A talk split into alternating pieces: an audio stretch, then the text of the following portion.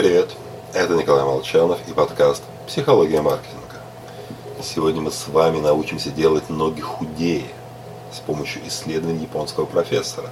Поэтому уберите от ваших наушников детей. Мы продолжаем серию постов об экспериментах великого японского затейника Марикава.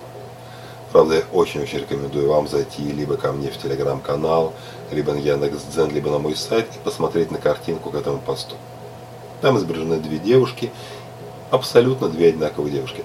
Но ваши глаза вам будут говорить, что ноги девушки слева как-то худее. Причем мы знаем, что размеры этих девушек одинаковы, но иллюзию это не разрушает. Потому что, как бы мы ни были уверены, как бы мы ни хотели, невозможно убедить свои глаза видеть то, что подсказывает нам разум. Единственный способ избежать когнитивных ошибок и психологических манипуляций – знать их и поступать наперекор тому, что тебе подсказывают интуиция и чувства.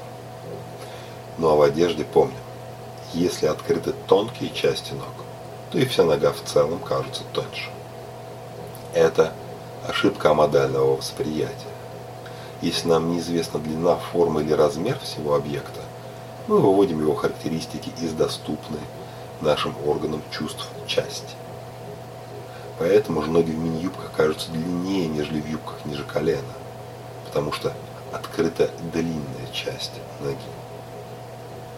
Так что смотрите на картинку и делайте себя немножко красивее с помощью психологии.